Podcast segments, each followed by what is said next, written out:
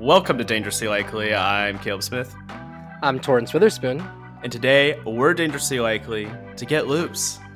With some very strong opinions.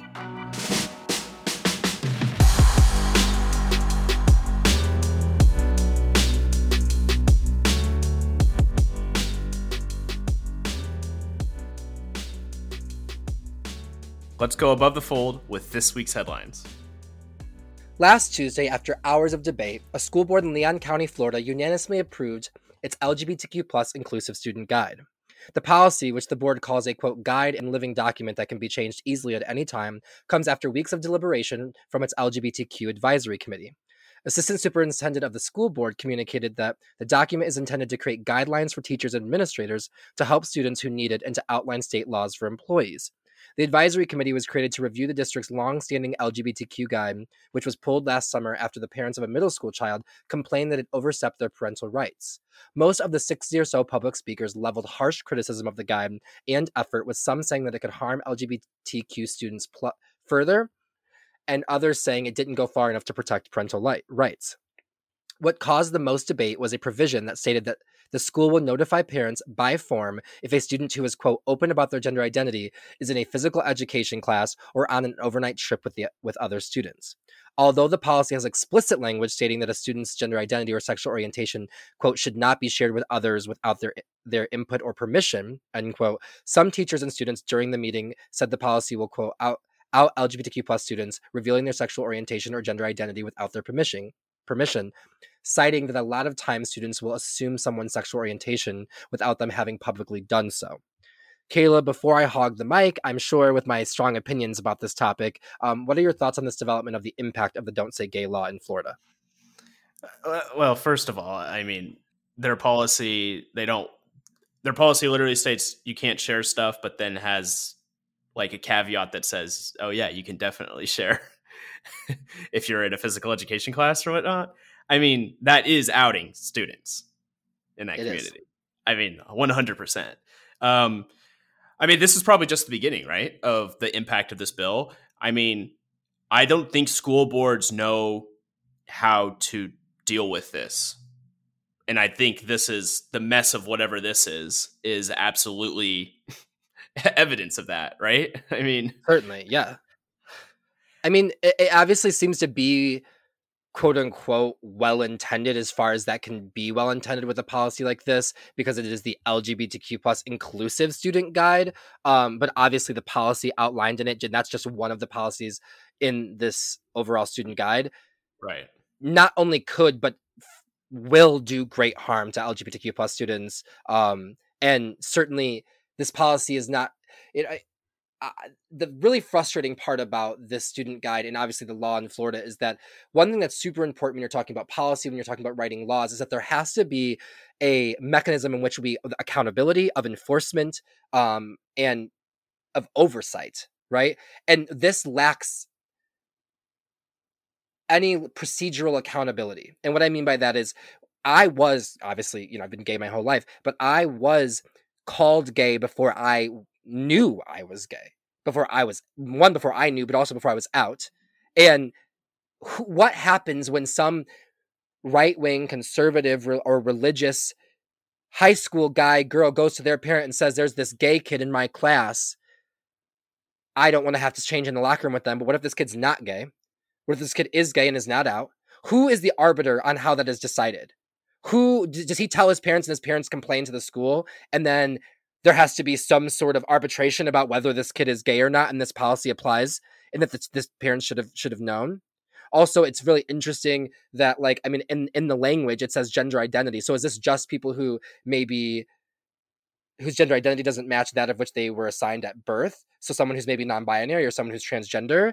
Is this is this does this include sexual orientation? There's a lot of gray area, a lot of questions. This doesn't really help anyone. And quite frankly to the to the bigoted discriminatory hateful parents who think that this is somehow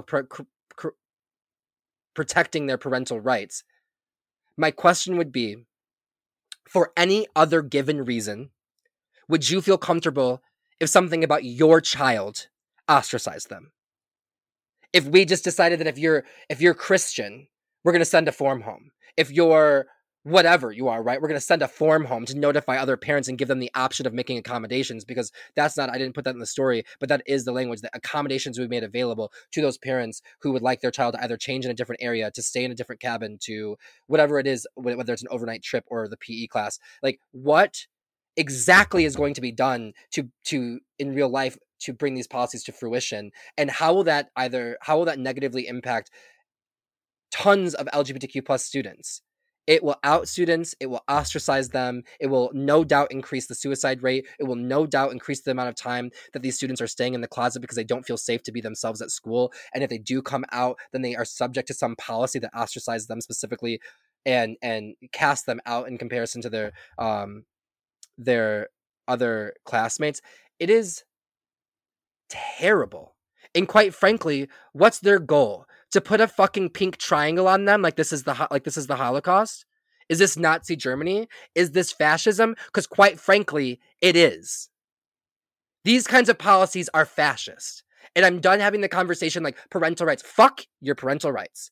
Because it's all a lie anyway.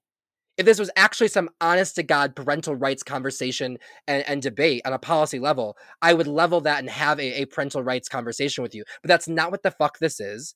And I am using absolutely explicit language because I'm done being polite about things that are not one not polite themselves, not right, completely discriminatory, and at the end of the day when we're trying to implement a policy, asinine. One thing that that fascist leaders that fascism requires is a scapegoat. And in Florida right now, it is anyone who might be gay. might be part of the LGBTQ plus community, right? Like that is what fascism requires, and this is exactly what we're seeing. And this is what this law is designed to do. It's designed to hold on to power by using them as a scapegoat. A weird parallel with this kind of stuff is you have these people who are claiming parental rights, you know, these conservatives, you know, religious people, and they can't handle that there's somebody that's different than them in their own schools. I I say this is a weird parallel because it's usually conservatives that you know oh they complain about about Democrats and and liberals who are like well wait a second we need to um we need to uh they complain about liberals like sorry for the term, but policing like language and like identity stuff and feelings and whatnot. And then they turn around and do the exact same bullshit with this bill that they were accusing us of doing. Except that what they're doing really fucking harms people. Like, Absolutely. like people, people will probably die from this. They will. They will. I, they will, Caleb. I yes. mean, I can't say that with more. I'm not saying that to be alarmist or morbid. Oh, that is that is not it. I was a gay closeted kid in high school, and it is fucking hard. So to put a policy in place that specifically points you out and says you're different, you're not welcome here. Other people have to have accommodations made for them because you are quote unquote apparently too fucking dangerous to be about around them. That's the message it sends to young already, you know, likely dealing with some some sort of mental health issue as a as a result of their of their being in the closet or the battle of their own sexual orientation or gender identity.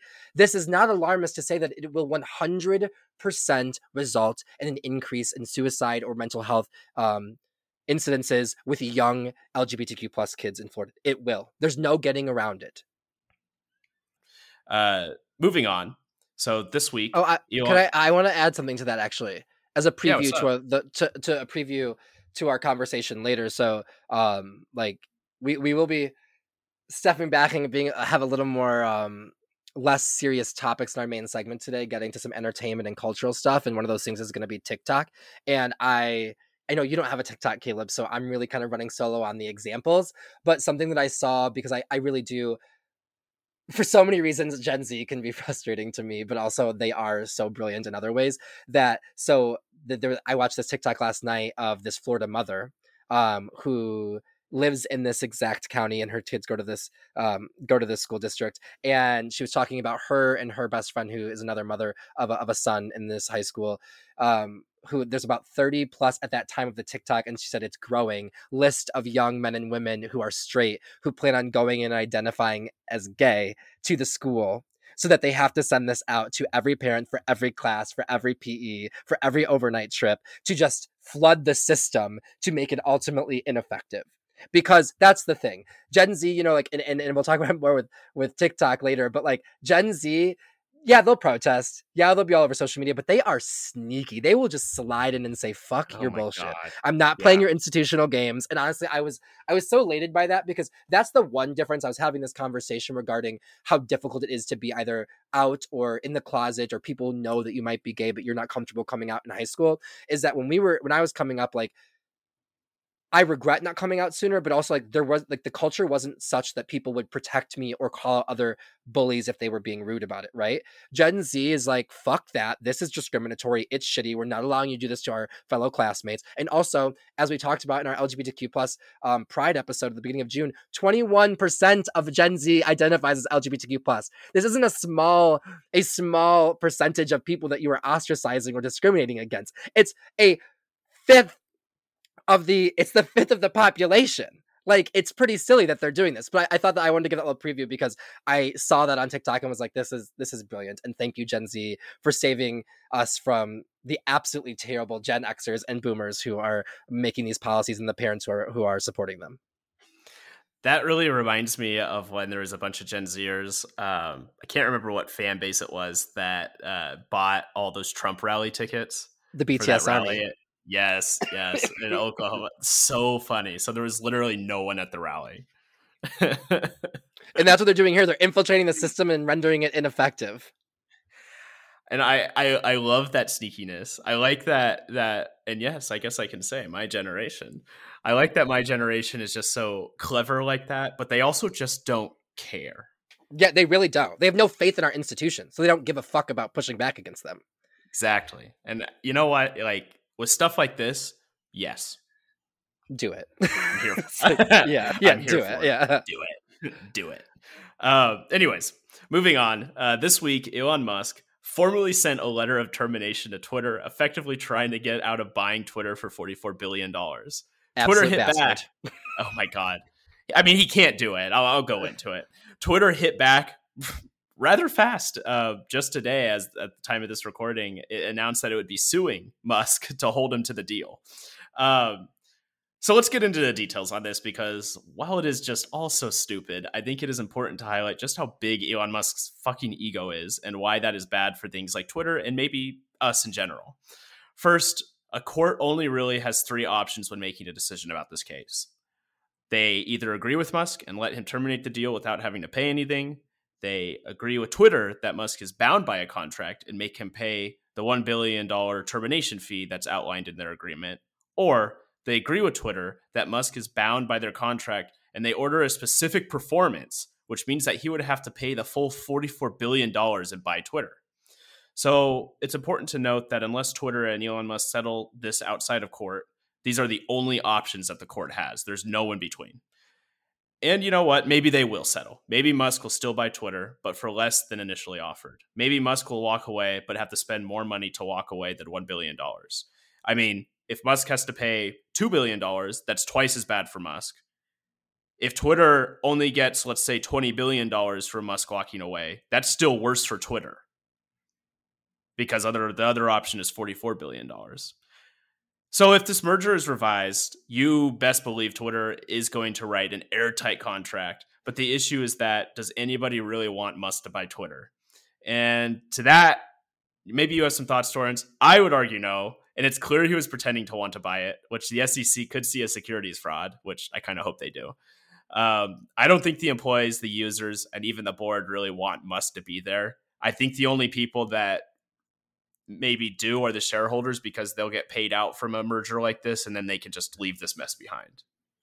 I well, one other caveat to that that I'm thinking as far as a uh suing and litigation on this front would be they also even if it's say for example they go with the second option where they make him pay a, cer- a certain amount to get out of his contract but not actually buy twitter um i cannot imagine I, I cannot imagine twitter's lawyers if they're good and i'm sure they are um not fighting for whatever is what commensurate with their losses, right? Because the, the shares did drop after he announced that he was not going to be buying Twitter, and so they probably I'm sure any smart accountant and lawyer working for Twitter is tracking possible losses based on his his behavior since signing the contract, and they would probably ensure that if he's not buying it, that one he is paying the one billion dollar contract fee, but also any lost damages due to his behavior uh, in in breach of the contract.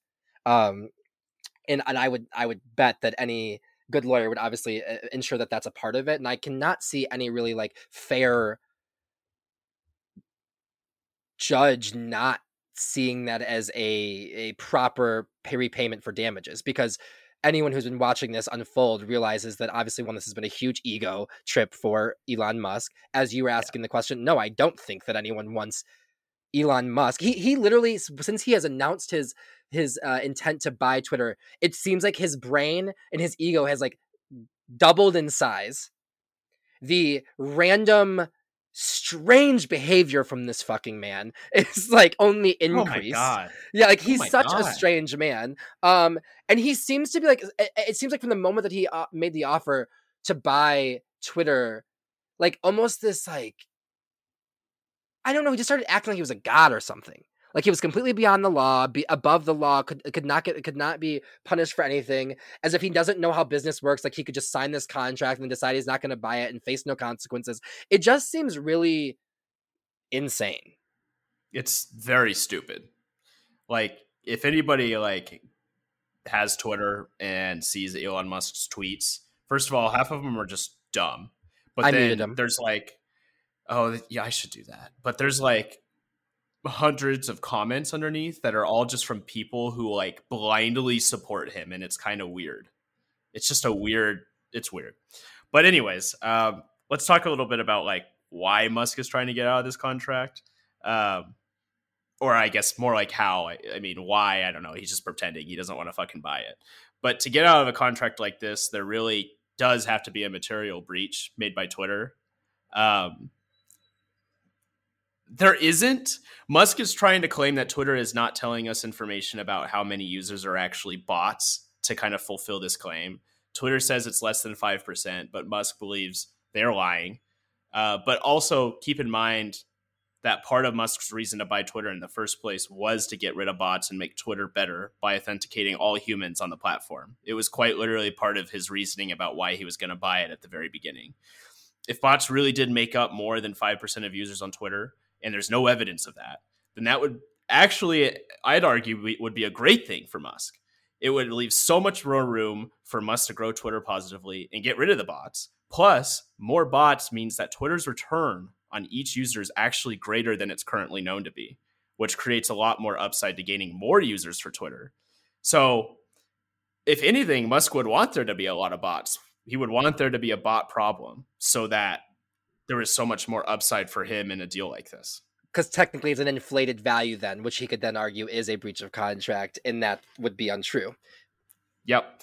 Uh, so you know, I I think it would be fucking awesome if Twitter was able to actually win a lawsuit like this, make Musk pay the whole forty four billion dollars. I don't know if I want to see Musk own it though. So I think that the best option for Twitter is probably somewhere in between. It's some kind of settlement outside of court, and I, that's probably what's going to happen. Most of these end up that way. Um, but what I don't know. What's your thoughts, Torrance? I, I don't know. I, my my legal hat is on. Certainly, I wrote down already because I was writing down like some things to make sure I didn't forget it. And the one specific thing I put down is that even say in the in the scenario where Musk's argues there's a breach of contract that they're lying about the percentage of bots on Twitter, the onus isn't on Twitter to prove that. The onus is on Elon Musk to prove that when he is when he right when he levels the accusation that they are in breach of contract due to lying about the numbers that they are providing him. So one Twitter would not have taken this deal or would not have even entertained the deal had they not felt confident in their positioning at least I don't believe they would have, as they know the possible dangers of him taking this platform, right? I don't think that they would have made such a deal without feeling airtight about their business practices and what the and what's in the contract for this for the sale. Obviously, I can't speak to that. Obviously, I am sure that a billionaire like Elon Musk has some of the most intelligent, scummy lawyers on planet Earth working for him, right? So I am sure that there are going to be many ways that they are going to try to um, get out of this deal with minimal damage or cost to, to Musk. Um, however, I think that it actually ends up being a real benefit to Twitter that he has been so ignorantly public about every single part of this. Because I think that that because they're because they're I think that Twitter's lawyers will, will be able to argue quite a bit that's in the public uh, forum will be able to take things oh, he's yes. said and done and talk about his like you're saying um what's the word i'm looking for? I don't know why i'm blinking right now. Um the fraudulent intent to buy twitter.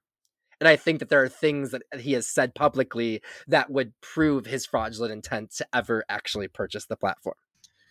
Yeah legally i think twitter has a really good case. In yeah. fact it would be a, quite the shock if if it went if they didn't settle if they didn't win like outright I think, anyways. Um, on a, from a business perspective, I think it's bad for Twitter no matter what, unless Musk actually buys it.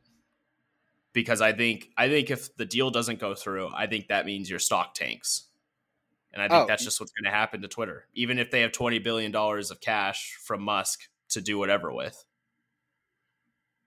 so like the stock it. tanks, but the user value doesn't, right? You know what I mean? Like that's I think maybe. I mean, business wise, in terms of capital and stuff, that's bad for a company. But like right. in terms of actual value, might be a good time to buy. I don't know. Especially if they have actually done the work to provide the real data on the bots, and it is less than five percent. As we were talking about the inflated user value, I think that I'm not worried about Twitter as much. I mean, it's not going to be good for their stocks, but also it's not like their stocks have been like, you know, sitting in some soaring place anyway, along with the rest of the fucking economy. So, like, yeah, I think that they could survive it. It also has the very strong position of being in the social media and media zeitgeist that we we we use Twitter for so much. Yeah. Yeah, Twitter's not that's the thing is like Twitter, unless Musk buys it, Twitter's not going to really change at all in the next year, probably. And so our experience won't change, and most of us will probably keep using it. So, uh, yeah. Um, yeah, I, I'm interested to see how this plays out. And quite frankly, I didn't used to have such strong feelings about Elon Musk. Now I just don't like the fucker. I didn't really He's care that much either, but yeah, seconded. Like it just feels like he's just throwing his ego around and that's and that's completely it like yeah, he, he actually absolutely. feels like I mean this is off topic and because but because we talked about it via we told y'all we'd be loose today because we talked about it via text but like you know like I was saying like his his behavior just keeps getting more and more fucking strange uh, with the news of of his twins being born via a, a an exec of a, of a tech company that he slept with um, oh my god. And his justification and his, of that? Yeah his On Twitter about underpopulation and how that's going to destroy the world? Ew. He's he's Bro. just doing his part for the for the underpopulation problem. What consumer over consumerism, um, t- climate tone deaf asshole are you? Like. What he means by that as as he is obviously um, a baron of capitalism and is what he means is my worker base is shrinking not that the world is under fucking populated. We don't have enough fucking air, gas, and, and shit here right now for the people that exist. The notion that we have an underpopulation problem when there are seven plus billion people on this planet is asinine as shit. How do you say that with a straight face? It's absolutely insane. Yeah, we have an energy fucking problem. Yeah, I a pollution problem, a consumer is, problem. It's insane yeah. Why do all billionaires have to be f- just so messed up? I don't know. Because there's a reason they are. They are selfish, fucking consumerist capitalists who will do anything for a buck, including sell out the rest of humanity. And I said what I said, damn it. to uh, on to our next story. Story: President Joe Biden, um, this past Monday, uh, said the Supreme Court decision overturning the right to an abortion was an exercise in, quote, raw political power and signed an executive order on Friday to ease access to services to terminate pregnancies. Biden has been under pressure from his own party to take action after the landmark decision last month to overturn Roe v. Roe v. Wade, which upended roughly 50 years of protections for women's reproductive rights. The order directs the government's health department to expand access to, quote unquote, medication abortion, which are pills prescribed to end pregnancies, and ensure women have access to emergency medical care, family planning services, and contraception. Also mentions protecting doctors and women who travel for abortions, as well as mobile abortion clinics at state borders. What we're witnessing, quote from the president, what we're witnessing wasn't a constitutional judgment, it was an exercise in raw political power, Biden told reporters at the White House. Quote, we cannot allow an out of control Supreme Court working in conjunction with the extremist elements of the Republican Party to take away freedoms and our personal autonomy, end quote. I am happy to see that the president is doing what he can at an executive level to try to ensure that there is access to health care and reproductive rights for women in this country. I have a lot of I have a lot of thoughts wrapped up in this one because it has obviously been our, our party, the Democratic Party, um, people in it are very upset, think that he can do more. And I, I think that he has been rightfully in, in as is exemplified in this executive order what he can at an executive level. Now he can try to corral more support within his party, but what I, I, I get a little frustrated by people's frustration with them saying he's not doing enough is what is it that you'd like to see? Tell me, like, t- like tell us what it is you'd like to see that you think I, you can do. I might be one of those people right now, and uh, it's not that I don't understand the limits of his power and what the Supreme Court's unhinged power right now means. It's that, look, I'm glad that he did this executive order. I also feel like, you know, they had six weeks to, you know, see it coming. And so I was kind of like, why didn't this come out like the day after or the day of that ruling? Like they knew it was coming. We all did. I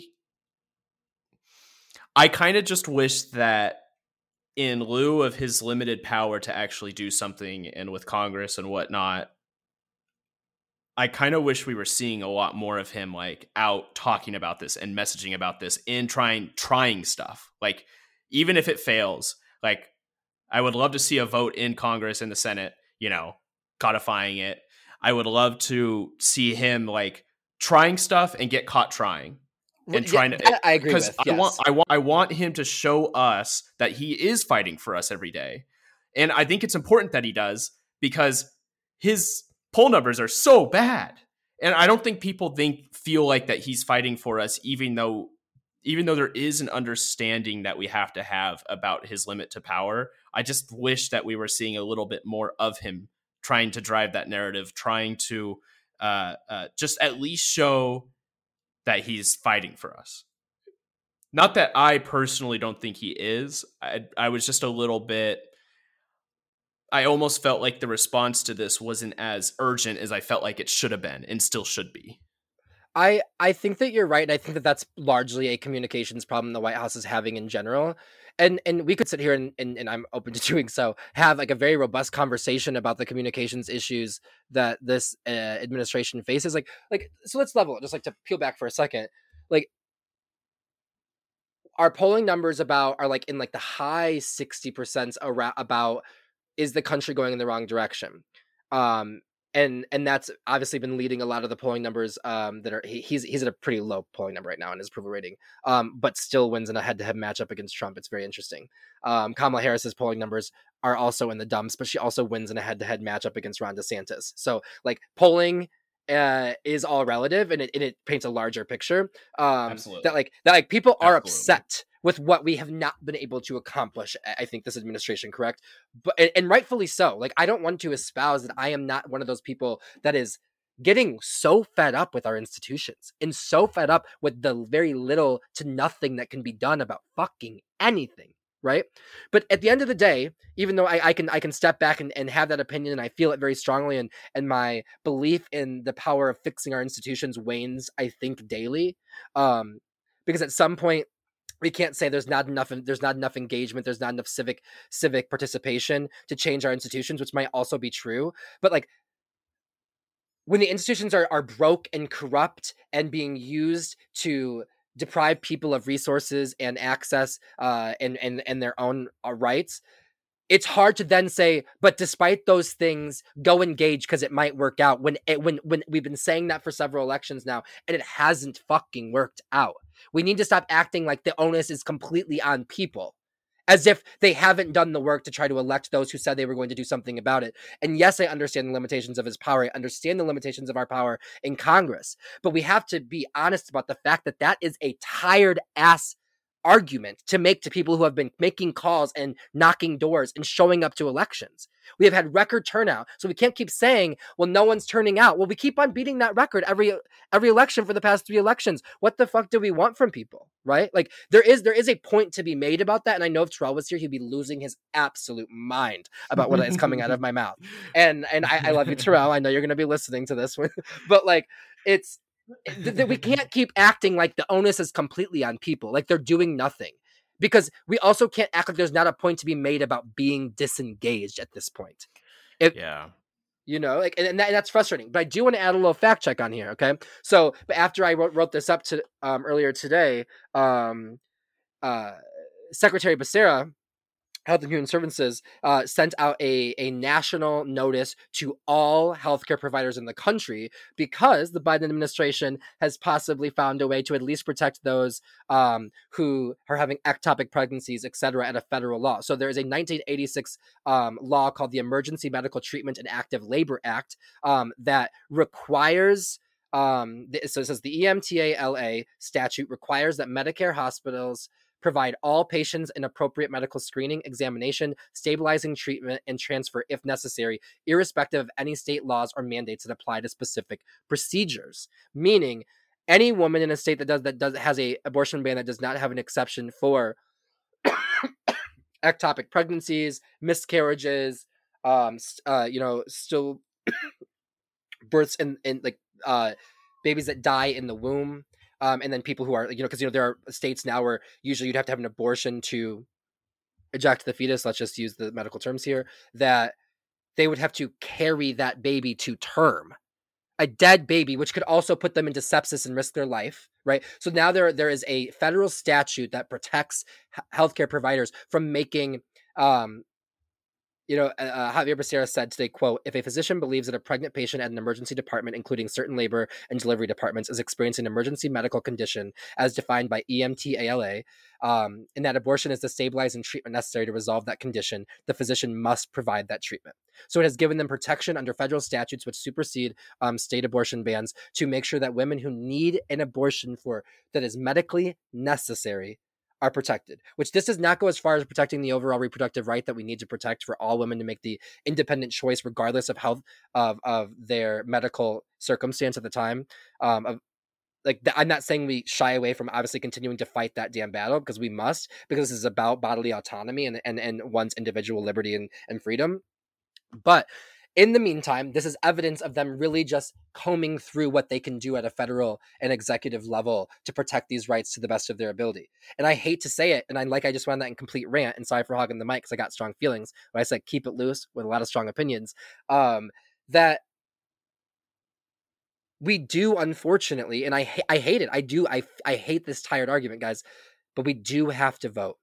I have that strong opinion. I, I, have that strong opinion. I, I hate that it's that it's that it's the argument we're making to people after we've asked them time and time again to vote for us so that we can do something for them and not been able to prov- not been able to deliver on it because of limitations of our powers.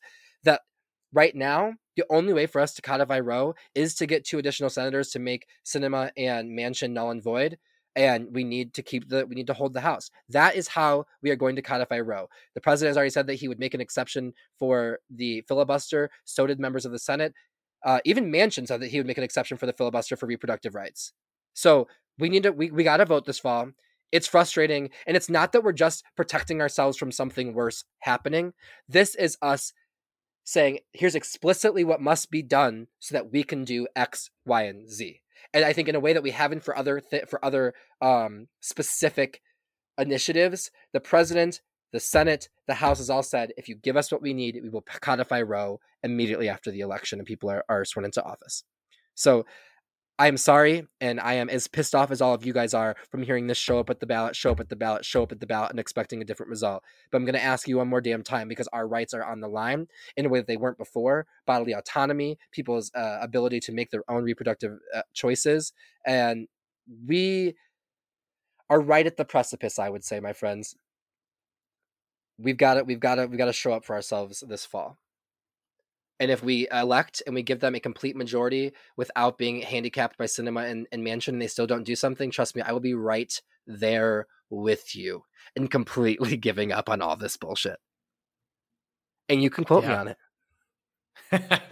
no, I agree. I agree. I feel it feels like we are right on the precipice. And yes, I even though I don't know, like voting is going to be the answer. I understand that it doesn't that a lot of people get mad at that, especially when something like this is taken away. But I don't know what else to say. That is how we are going to get it back. Um, let's check out the international full Torrance. Let's hear it. Last week, around the room sixty seconds. you stole you stole Terrell's line.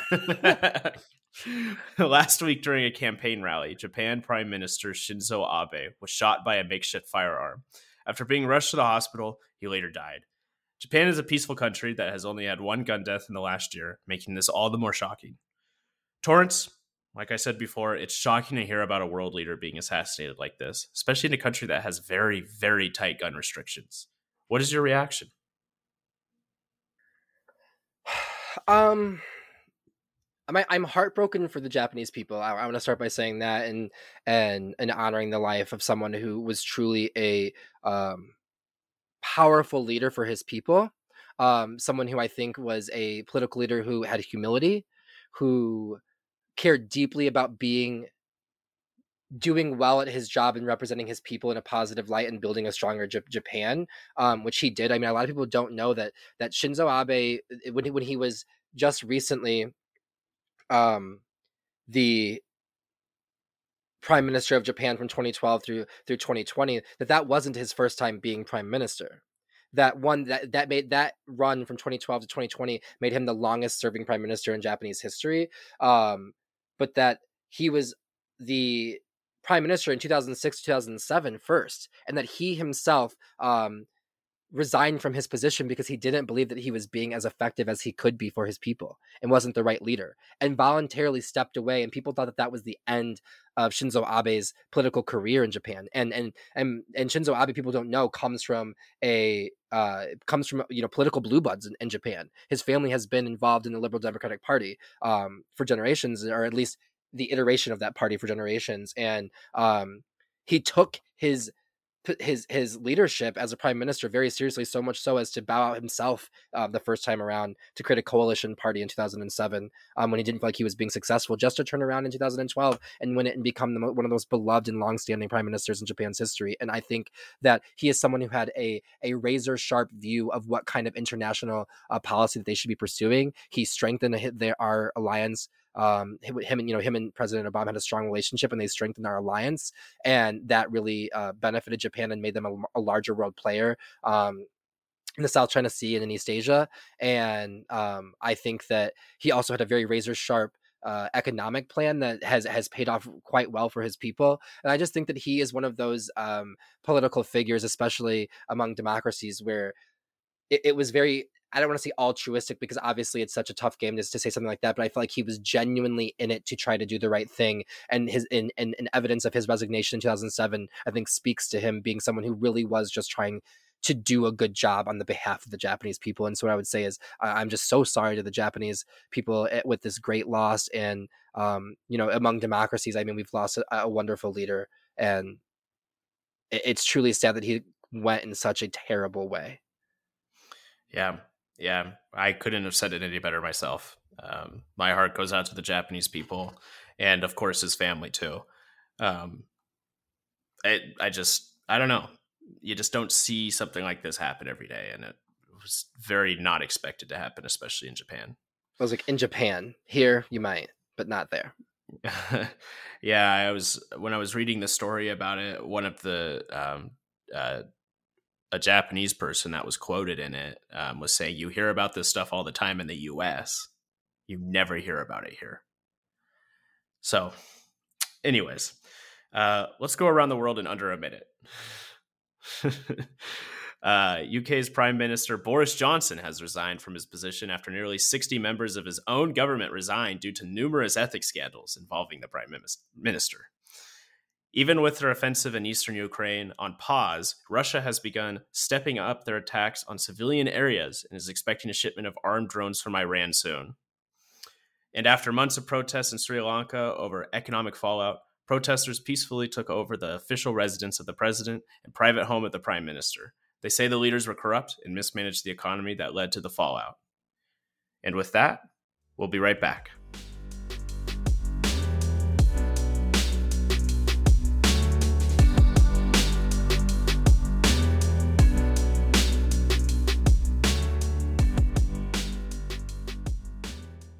And we're back with Dangerously Likely. As I mentioned earlier, we were going to step back from some of the heavy conversation that I'm in Above the Fold, which, as you guys have been here with us, was a was a nice long 40 minute deep conversation about the happenings in our world. Um, but we, we knew that you know week after week we've really been dealing with some heavy stuff in in the news and, and things going on in our country. And um, we just remember that also this is a podcast about culture and, and, and our generational perspective, which um, we live in what I believe to be the golden age of television between broadcast and cable and all of the streaming networks, um, where we do have people that know over 500 scripted shows on television that are eligible for Emmy consideration. Um, and today we wanted to jump into the 2022 Emmy nominations, which were announced today, this morning. Um, off the top, we got Succession leading the nominations with 25 nominations overall. Um, and no then surprise with Ted, there. Right. No, no surprise at all, which was also the case last year, them leading in the nominations, um, followed by Ted Lasso and The White Lotus, which each earned 20 nominations itself. Um, and then Euphoria and Squid Game, which are behind that, um, that have um, in the double digits of nominations. Uh, so the HBO drama series that landed a, a, a total of 25 noms, including Best Drama Series. Um, I wanted to, to kind of dive in and, and get some thoughts um, as we go through each of these categories. So for best drama series, um, we had Better Call Saul, Euphoria, Ozark in its final season, Severance, Squid Game, Stranger Things, Success, Success, Succession, excuse me, and Yellowjackets, which is a Showtime joint. Um, what are your thoughts? I know that we both haven't obviously watched all of these, but we've both watched quite a few of them. Um, I know you have strong opinions about Succession in the drama series category.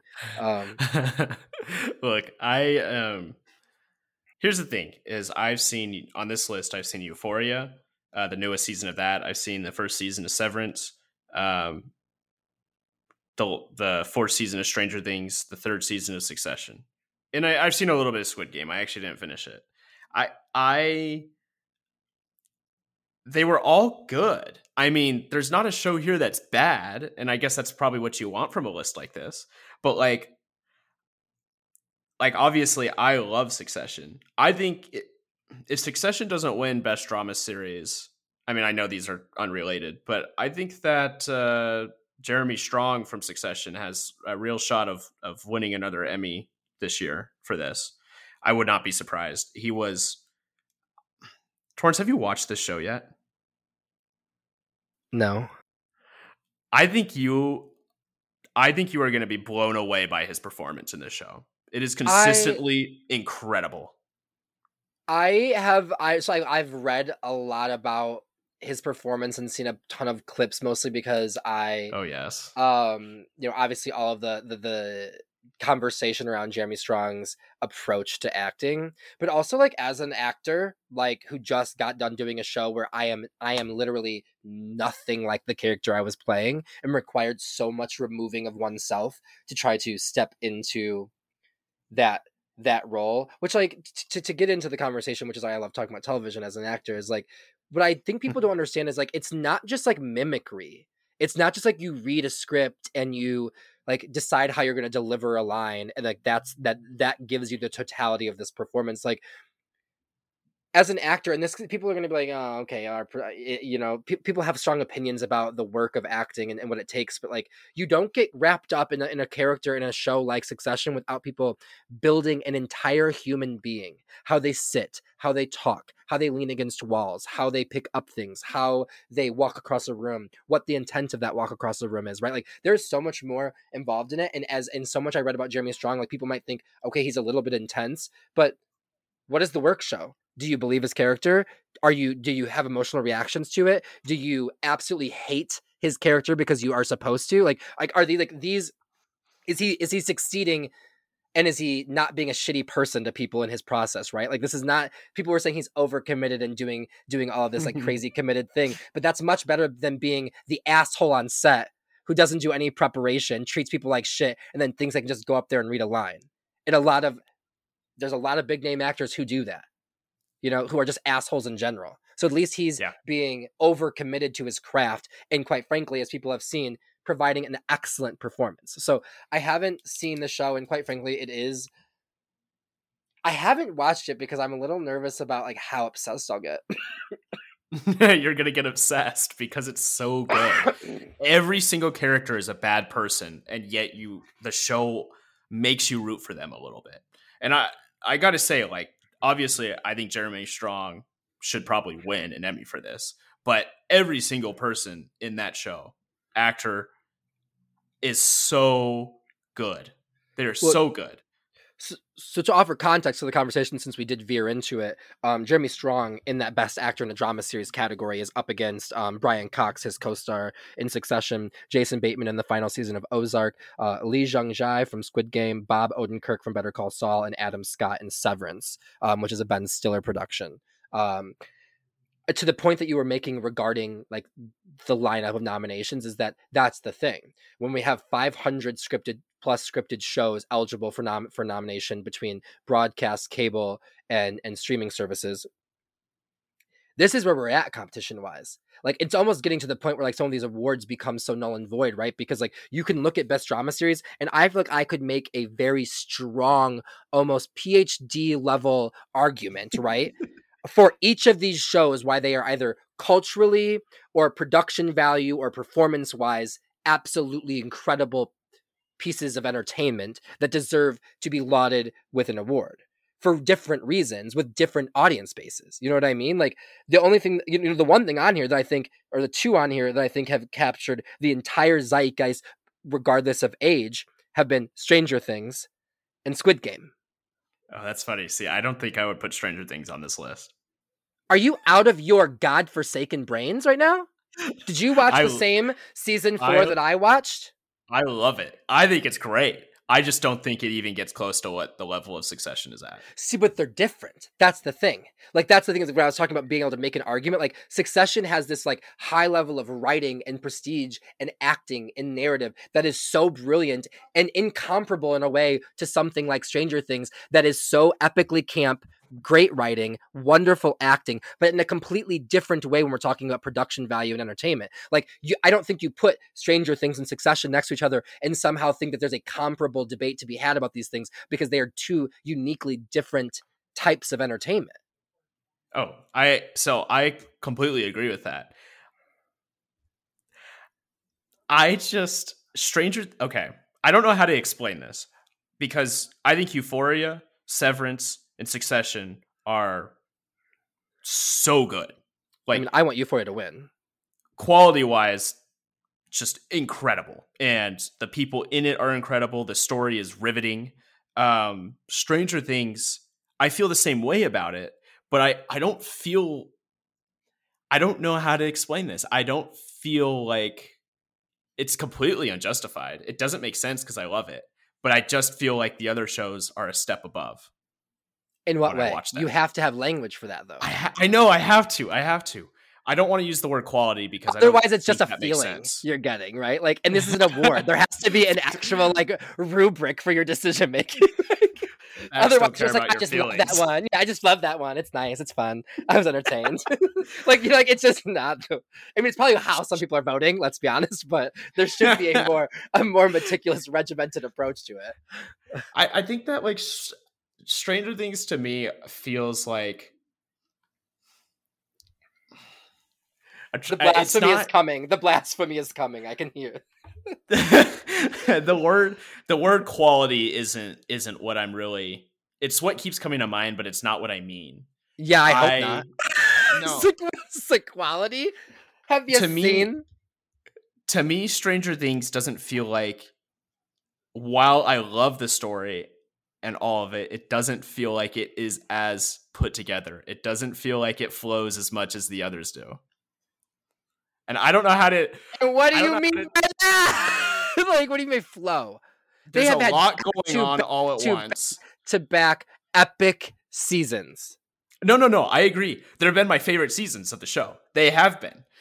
Like this is this is coming from someone who is a big fan of this of this season too. That is on the docket here, and I still feel like in terms of how they structure the episodes and how they structure the scenes and whatnot. While it's good and I enjoy it, I don't think it reaches the level that something like Succession does. I don't know how to else to say this. I know I I I, and I, I know I'm, I'm probably wrong. Language. Well, I, I, no, it, that's the argument I'm making, right? Is I don't know that wrong is the way to put that, or to simply say like that's where I'm struggling, and I know that this is maybe too much of me being like a creative and a writer and actor like just wanting people to get their flowers for their hard work and great and great you know um, product that they've put out which for succession and for stranger things that's that stands to be true. For every single one of these nominees it stands to be true.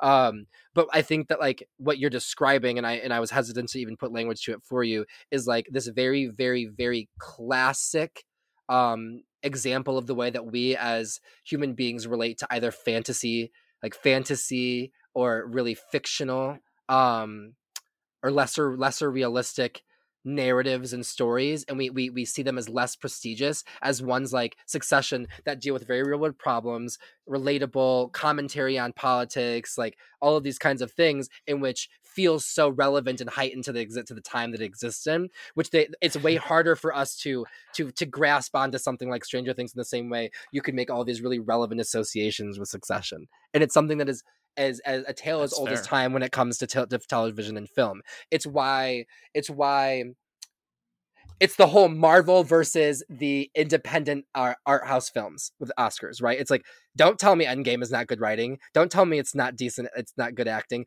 Don't tell me it's not mm. incredibly entertaining. Like, don't tell me that, like, from exactly because you're looking at it from a different lens. Like, all of it's fake. And that's where, as an actor, I think I feel differently about it because I'm like, it would require the same amount of me to get into a character in Stranger Things as it would for me to act like I'm someone in that, that whose daddy is a billionaire who owns a news company. like it would require the same amount of work to find the reality of that character. And that's actually that's actually what I think to be because it, on the topic of Stranger Things, the snub, the snub, the snub of Sadie Sink okay. um is that like the way that you could like the, the the humanity in those characters amidst the fantasy is what I think is so damn well done. But anyway, I, you know, I think it's well done too, and I but I think you're I do think you're right. I think Succession for me feels a lot more real and relevant, and Stranger Things feels like a really nice escape while you're watching it. Yeah, they're just two different types of they're different entertainment. Yeah, yeah, they're different. hundred in some ways incomparable. Yeah. You know what series I wish was on this that isn't? Yes, I would love to hear that. Actually, For All Mankind. Is that the HBO? No, it's on Apple TV Plus, and it's about the space race. It's an alternate history of the space race. And on Apple TV Plus. Oh, okay. It's Let me plug so in. good. I mean, I think that the first like few episodes in season one are a little slow, but I've never been gripped by a TV show in those intense moments that I have with this it is consistently, I think, one of the best shows that's been out for the last couple years that nobody's talking about. And I'm like kind of sad that I don't like see anything about it on here because uh, you should watch it. I think it is so good. And I'm and I love space. space. travel. Yeah, I was like, I love space travel. So and that's... you are gonna freak out. So this is in the trailer for it, so it's not a spoiler. But basically, the premise of the show is that you know it's the space race like normal, but then the Soviet Union gets to the moon first. But then this alternate history starts to unwind because the USA never gives up like the Soviet Union had to. in their real history. We just keep going. Yeah. So every season, so like there's crazy technological advances that happen so fast because of the technology that comes out of the space race. Every season is the next decade. Every season jumps Ooh. a decade. So right now we're in season three and we're in the 90s. It's so good. It's so good. Okay. There's only like one. That? Yes, watch it. There's only like one like plot line right now that I really do not like, but that's a different day for. That's I also love al- alternate history. Like I love that, like as a concept in fiction. I love alternate history. You will love it because in between the seasons, it jumps like eight to ten years, and then they'll have two minute clips about like a big thing that happened in that decade that we missed. Um, mm. And it'll show us the alternate history of what happened, and then it'll flip around in that two minute clip and show us the real history of what actually happened. Oh, interesting. Okay, I'm it's gonna. This super is, cool. This is this is getting pushed up really really near to the top of the list. Um, well, as we as you guys see when Terrell's away, we just are we are we are just, just um yeah chatty Cathy's um as my grandma would say, which which if anyone knows what chatty Cathy doll is, like you know, shout out to the boomers. Um, they so on to the next category which is best comedy series which i am so freaking excited about oh, um yes, because about right this. off the top we've got um nomination for abbott elementary which is like the only um broadcast i think show on the entire list of nominations this year um, but so freaking well deserved and quite frankly should probably win um, followed by barry from hbo curb your enthusiasm from hbo hacks from hbo max the Marvelous Mrs. Maisel in its third season from Amazon, Only Murders in the Building from Hulu, Ted Lasso from Apple TV Plus, and What We Do in the Shadows, which is an FX production. Um, again, another really stacked, I think, nom- um, nominations list. Um, Abbott Elementary, I think, has really captured the zeitgeist, and which is, I think, a heavy feat for some for a show that's on broadcast television this day and age in, in competition with every other show on here um, being from a streaming service or streaming service adjacent and what i mean by that is fx um, creates content for hulu um, and, and is owned the, under the disney umbrella. People didn't know that fx um, hulu disney um, or ABC, Freeform are all owned by Disney, just for a little entertainment, you know, uh, monopoly uh, information for you people. uh, but um, I, I I'm a huge fan of Abbott Elementary. I think that it is it is so relevant, so funny, well written. It's wit- written by uh, Quinta Brunson, um, who is a a, a black um, a black actress and writer, and who is also uh, received her first nomination for best actress in a comedy series. Um, so as the writer, creator, and lead actress in the show, I'm just really freaking excited uh, to see her get her flowers. Um, what are your thoughts on this category, Caleb? So I've seen uh, I've seen Barry, Hacks, and Ted Lasso. I haven't seen the others, which honestly I need to be adding all of these to my list. I think, but um, first of all, I think I, I mean I echo you. Based off the shows I've watched, this is a very stacked list. I mean, Ted Lasso is quickly becoming a classic, and I thought season two was really great. Hacks season two, I just finished it actually the other day. Fresh in my mind, very good. I mean, it would be well deserved if it won. I, it, very, just very good in general. The story flows very well. The comedy is more clever than just what you hear on the surface. Uh, it, it's more about the situation at times. Barry is the king of that. Barry with Bill Hader in it. I it's probably one of the weirdest TV shows you'll watch, but also one of the most clever, funny TV shows you'll watch. It is so good, and I think it's been one of the top performing in terms of Rotten Tomatoes uh, shows of the year so far. Um, season three has just just great options all around. Yeah, anyone who hasn't like take uh, watched Only Murders in the Building with uh, Steve Martin, Martin Short, and Selena Gomez, um, which is just picked up for a second season on Hulu, it is so brilliant. I mean, it's Steve Martin, Martin Short, so you know, get real, right? We're talking about literal comedic icons um, who who don't miss and literally have not ever missed. And then Selena Gomez, who like people might think that's very interesting, but I was just following a um, not following, watching an interview between uh, Jean Smart and um, uh, Martin Short about their act. It was an actors on actors on Variety, and you know he was just talking about like the absolute brilliance of Selena Gomez and how he actually thought you know when they were going in for the first day he was like, oh god, like you know she's this huge superstar, this pop star, this actress, like she could be a nightmare. And then he was like, she's brilliant, she's funny, she's sweet, she's kind, she's so polite, she's she's the best, you know, to work with, and that she's very much about the work. But here's the thing: no one.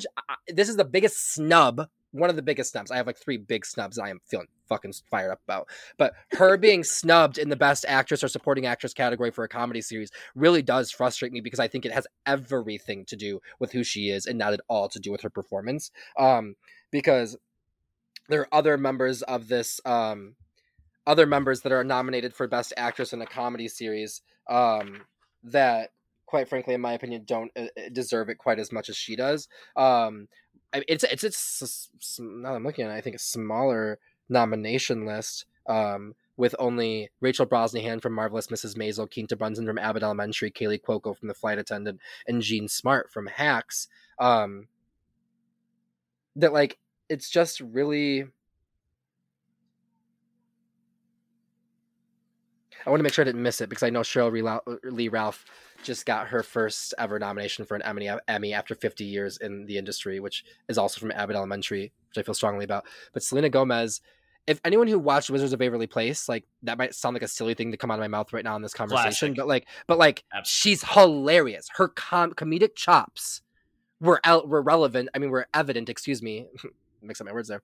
Were evident all the way back on her Disney Channel days. Like anyone who watched Wizards of Waverly Place knows she's freaking hilarious and like has yeah. excellent comedic timing. And she doesn't miss. She literally goes tit for tat with Martin Short and Steve Martin in, in, in Only Murders in the Building. So I, I, would like to make the recommendation for people to watch that. It's an absolute snub. Um, I guess if it goes without saying, Caleb, like right, that we recommend anyone or everyone watch any of those shows on these lists. Obviously, they are nominated with heavy competition, um, and they are they are great uh, productions. But yeah, yeah, that it, yeah, and and and I hate to backtrack just for one moment because I'm doing this on behalf of my mother, but I also feel very strongly about it.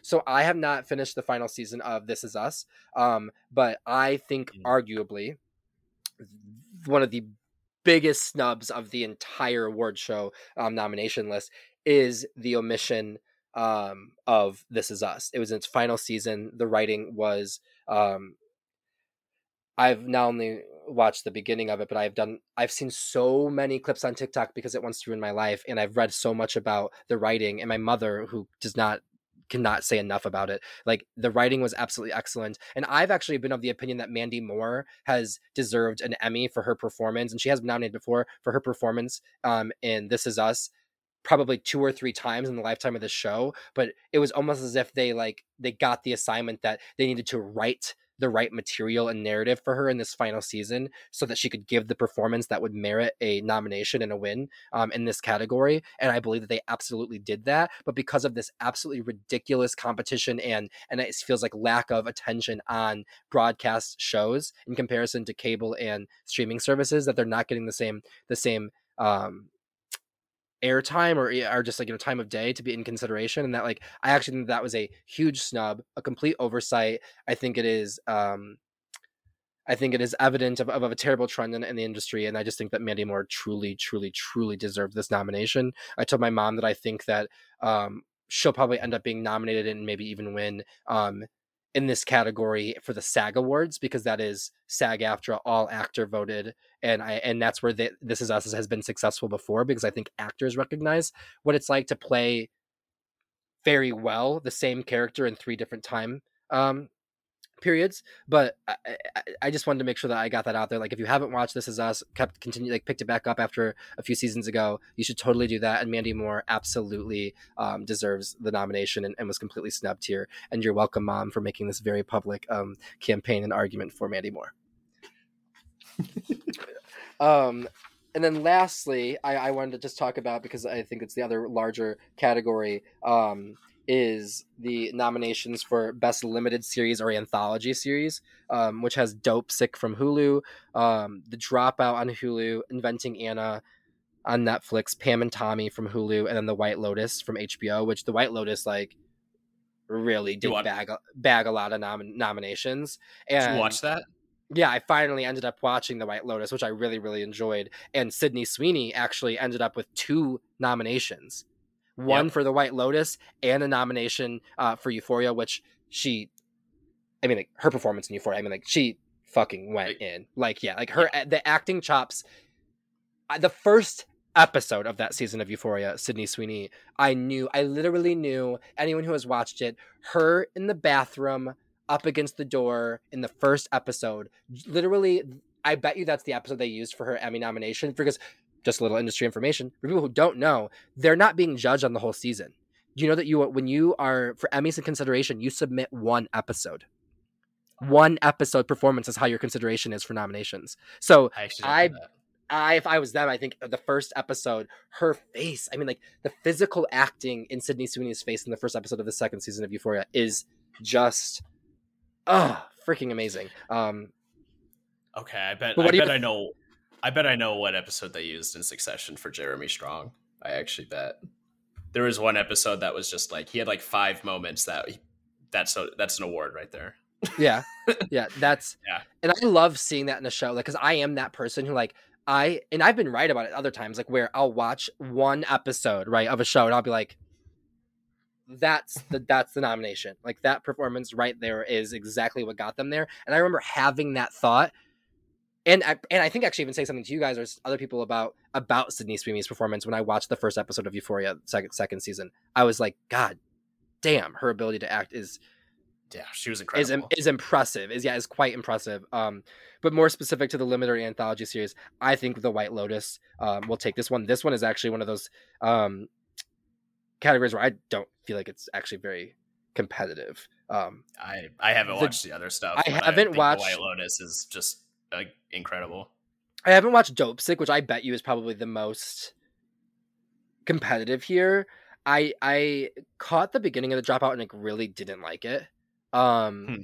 I didn't mind Amanda Seyfried's performance of it. I actually think it was pretty good, and she is nominated in this category for Best Actress in a limited or anthology series. Um, but Pam and Tommy, I didn't like the narrative, but I actually thought that Lily James's performance, which she's also nominated, was quite quite freaking good um, in Pam and Tommy. And then Inventing Anna, I'm just very shocked to see it on this list. I actually think that there's not enough competition in the limited or anthology series this year for there to be more because Inventing Anna like is on here several times and and like and, and Julia Garner is nominated for Best Actress in a in a limited series for her performance in Inventing Anna and like I don't know why. Like this is one of those ones where like I could I probably couldn't make the I couldn't make the argument as to why one would put this on there. Like I didn't think it was a very impressive uh, series. I didn't think the performance was impressive. Quite frankly, like the White Lotus, I think can can sail in on its high horse um, for this one. Um, but you know, for those um, people who uh, who who love our good Jennifer Coolidge hive. Uh, I just want you guys to know that her flowers are coming, my friends, because uh, Connie from from the white. The the reason I wanted to like to, to point this out is that for best supporting actress in a limited series, that the White Lotus took five of the seven nominations. five of the seven with Connie Britton, Jennifer Coolidge, Alexandra Daddario, and Sydney Sweeney and Natasha Rothwell all being nominated. Like, is that is that every female lead in The White Lotus being nominated for a supporting actress? Like Emmy, I'm almost positive it is. Um, it yes. is that good of a show, but I, I just think that it speaks to the lack of competition amongst the limited or anthology series because I can't even think of one that I feel like is missing right? Like that one that didn't get its consideration. I think that that speaks to the lack of competition in this in this um, category, but also which is crazy, right? Because if you remember last year we went over this, that's been a very competitive category, the limited or anthology yeah. series for several years now, like an incredibly competitive category. Um, and I think it probably will be again next year, knowing some of the projects coming up. Um, and I'll use that as my transition because we wanted to kind of end this part of the the segment with discussing things we're looking forward to or that we've been watching lately and a bit excited about. Um, I'm gonna be a little like fangirlish here. and definitely show uh, my love for YA material. Um, for people don't know that's young adult material, it's it's the it's the genre that I write a lot of my screenplays in. I um, write a lot of the things I wished I had at that age, and I like a lot of the things that I wished I had at that age. So the one thing that I want to turn people onto that I absolutely loved and actually stumbled into um, is the Summer I Turned Pretty on Amazon, which is a Jenny Han novel who wrote um, To All the Boys I Loved Before uh, series on Netflix. Um, she is a three it's three books. This this first season is just the first book. Um, I actually went to watch it thinking it was a movie like thought that it would like I literally like went to it, was getting ready to like sit down and watch the movie. I went to watch it and I realized that it was a TV show and I ended up like you know started watching the first episode and was hooked. It's beautiful, it's fun, it's inclusive in its representation. Um and quite frankly it's just a real like nice feel good summer YA show to watch um that deals with I think really good um themes in it and then also has like 10 Taylor Swift songs in it and it's Oh so God. It's it's no, it's so well done. It's so well done. What have you been watching, Caleb? What have I been watching? So what are you I, excited about? I well, I can answer all of that. First of all, I do want to just say I think the White Lotus, even in a deeply competitive field, could probably snatch a lot of Emmy nominations and wins actual awards. I I I think that was a really good show in general. Um, second of all, what I've been watching, I actually haven't been watching like a crazy amount of TV lately, but I've recently watched season two of Hack, season three of Barry. Uh, I watched the new Obi Wan Kenobi show and Stranger Things and uh, Raised by Wolves, and uh, I mean it was all good. I, I, I mean like every single one of them didn't miss. I mean they were all good. Um, in terms of what I'm excited for, I mean I'm gonna be honest, like I haven't been keeping up with my shows as much. I'm excited to finish the season for of For All Mankind. It is so good. It might be one of my favorites out of all of the shows I just mentioned that I've been watching. Um, I'm of course excited for future seasons of that.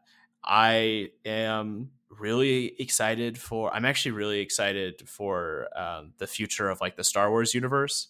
I'm very excited for like Mandalorian season three. I'm really excited for. I hope next year it comes out. Um, uh, the Ahsoka show. She's my favorite character in Star Wars, hands down. Um, I haven't been keeping up with my shows as much as I usually do, but I have been. I think because I like just watched Obi Wan Kenobi and they did such a good job with that show that I am just very much been thinking about all the shows they're going to come out with in the next year or two, and I'm very excited to see where they're taking the story. Yeah, I like you know I I was catching up on a lot of shows. Um, I mean, I guess I'll just you know be transparent. We were both talking about it. Um, that like two you know two and a half weeks ago I had COVID for the first time, which was you know sucky. But I ended up you know in my quarantine was able to slow down and watch a bunch of shows that I needed to get caught up on. Um, first timer, wow. Yeah, yeah. I mean, happily so, right? Like I am happy that I had not gotten it um, before before now, uh, and it wasn't it wasn't too terrible. Um, thank God, because I am vaxed, boosted, you know, as people go off. Yeah, go off. um, but I would say that like I don't know. I I was trying to even sit here and think myself like, what am I excited about? That's coming in the near future. It's like I actually don't think I know a lot that's coming out here. Uh, upcoming. yes. I, I, was thinking about that as I asked the question to you, so I, I apologize for sp- for springing the hard one on you because I I I don't know of things that are coming out other than I am looking forward to the House of Dragons uh, coming out uh, oh. uh, in 2023. Um, same, which same. is the the um, prequel series to Game of Thrones. If people didn't know, um, that that looks like it could be really good. I'm pretty excited for it. And I'll just be honest, I'm looking forward to the next season of The Summer I Turned to Pretty when it comes out because it was just that lovely. Um, but uh, to transition a little bit to wrap up our conversation, um, I, I, don't know that we you know should get into TikTok too much today. Um, I guess we'll just say to the audience that like we I have specifically been wanting to have like a robust conversation around TikTok, what it means, it kind of its cultural impact, what are the benefits of it, um, all kind of in light of um, a member of the FCC um, asking and, and obviously not in, in, a completely official capacity because the agenda of the FCC is determined by the current Democratic chair of the FCC.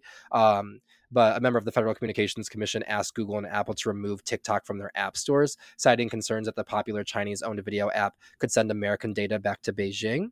Um, that I think obviously has been a concern with TikTok since its onset. Um, but one of the yes. things that I eventually would like to have a conversation about is like, what does that mean from like a cultural um, and information standpoint? Because I think that um, it's at first I thought it was obviously a very like time wasty app, but I actually think that now it's become such a tool for people to communicate and organize um, and share information. And I think that that's been incredibly beneficial.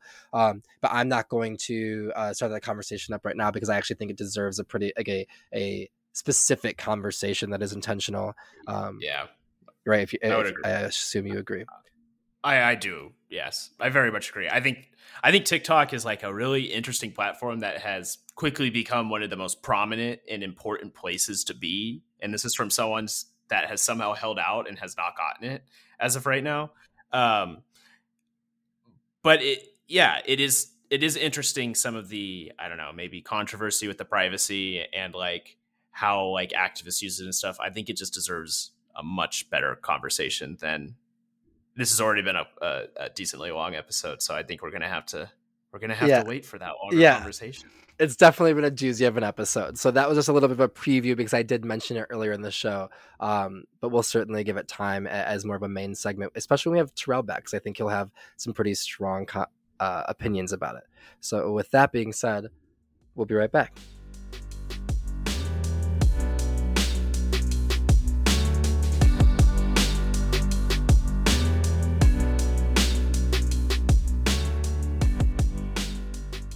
And we're back. Torrance, why don't you take us on a tangent? Oh, I'd be happy to because let me tell you, I've had this one wound the fuck up all week. Okay. So, my tangent is this notion I don't care who you are mama, papa, grandma, grandpa, conservative, liberal, leftist, right wing. I don't give a fuck who you are, but this entire line of um, this is not what the founding fathers would have wanted. I'll just say this with no qualms and whatever consequences it has in my future political career, if I have one, is fuck the founding fathers. Okay. Whoa. Here's the thing. This line of like, I, I want people, and, and let's just be honest, it is specifically conservatives who use this as a talking point to, to make these, to, to say, obviously, usually discriminatory, hateful, or or or, or, policies that are going to deprive people of certain liberties and rights. Um, that you know what they what the founding fathers also didn't want? They didn't want someone like me to exist as a biracial person who has an inter, whose parents are in an interracial marriage. Uh, they wanted me to be to only count for th- for three fifths or every three out of five black people in this country would be counted towards the census. Um, they didn't want me as a gay person to have any uh, liberty or freedom in this country. Um, they didn't want a lot of shit that exists now for the sake of having a more uh, prosperous union um, in this country. So and also let me let me use the actual specific words to form a more perfect union. Because they understood that they what we had what they had ascribed in our constitution and our declaration of independence was not perfect that we were working always and striving towards a more perfect union. So I just want people to, to, to, listen to themselves and think about what it fucking means when they say things like, this isn't what the founding fathers wanted. Because when you start listing out what the founding fathers wouldn't have wanted, our country would look quite a bit fucking different. How about we have a conversation about what we want? What the founding fathers wanted was a self governed country, a democracy, where we were with a representative government. That's what they wanted. So they didn't want your gerrymandering. They didn't want your corrupt bullshit. They didn't want you using them as some crutch to continue to discriminate against people. What they wanted was to build a living document that allowed a country to prosper, to become more perfect, and to become a free, a, a liberated um, republic. So fuck your whole this is not what the founding fathers wanted and at the, at the end of the day every time you say it it is only at the expense of trying to deprive other peoples of freedom and liberty and the rights that they are that they are entitled to in this country so again i will say it for a third time fuck off Caleb, take us on a tangent, friend. Thank you, Torrance. Uh, mine's pretty uh, quick and simple. If you have not seen the images yet from the James Webb Space Telescope, holy shit, go look at them. They're so cool. We're literally looking at like almost the beginning of the universe. We're looking so far back in terms of light that galaxies are literally bending around each other with their light and stuff. It's crazy. Go check them out. Too. Beautiful. Yeah, just quick Google search. James Webb Telescope will probably bring it up. Oh my god, it is. It's so cool. It's small little cool. sidebar. Did you see it? Like, do we know what the um, overall impact of that ding in the mirrors is going to be? I know they're still going to be able to get. Did you notice that? Did you hear about that? That they they had they had oh. prepared they had prepared for certain levels of space dust to possibly um obviously to hit that hit, we knew would hit the mirrors, and they were they were tested to sustain a certain amount. But there was a there was one that was larger and at a higher speed than what we were expecting were ever tested on the mirrors, and it put a little bit of a ding in one, which they they've already looked and said it is showing kind of like um like a, a, a, an error graying out in that part of the picture where it's not going to be and, and that was that was after they had already that the telescope had already sent the data from the first picture so you don't see what would what the what the pictures are going to look like um, with that ding and it sounds like maybe you hadn't even heard of it yet but yeah there's a ding in it and it's going to cloud some of the pictures and it doesn't keeping out it's not you know obviously taking it out of orbit or anything but um I'm just curious about that because as we were talking about earlier in the episode, I'm a space head myself. I love space travel. I love um, uh, trying to understand Same. what's in the universe and the galaxy. And so I have been hanging on. You know, I was I was waiting for the first image to be put out, which the president announced in a in a uh, press conference. And so I I, am looking forward to continuing to see these absolutely beautiful and exquisitely clear um, uh, visuals that we're getting from the James Webb uh, Space Telescope. Oh, so cool! Check it out. Check it out. Well, Torrance, that's our show. no, you're you're you're exclusive. The only sign on and sign off. It's Twitter official, so you know. yeah, lead, lead us out, Caleb Smith. Hey, look, this has been getting loose. You know, uh, with strong opinions. With strong opinions. Yeah, there were a lot of those. I'm uh, I'm Caleb, and I'm Torrance, and we're dangerously likely to see you next week.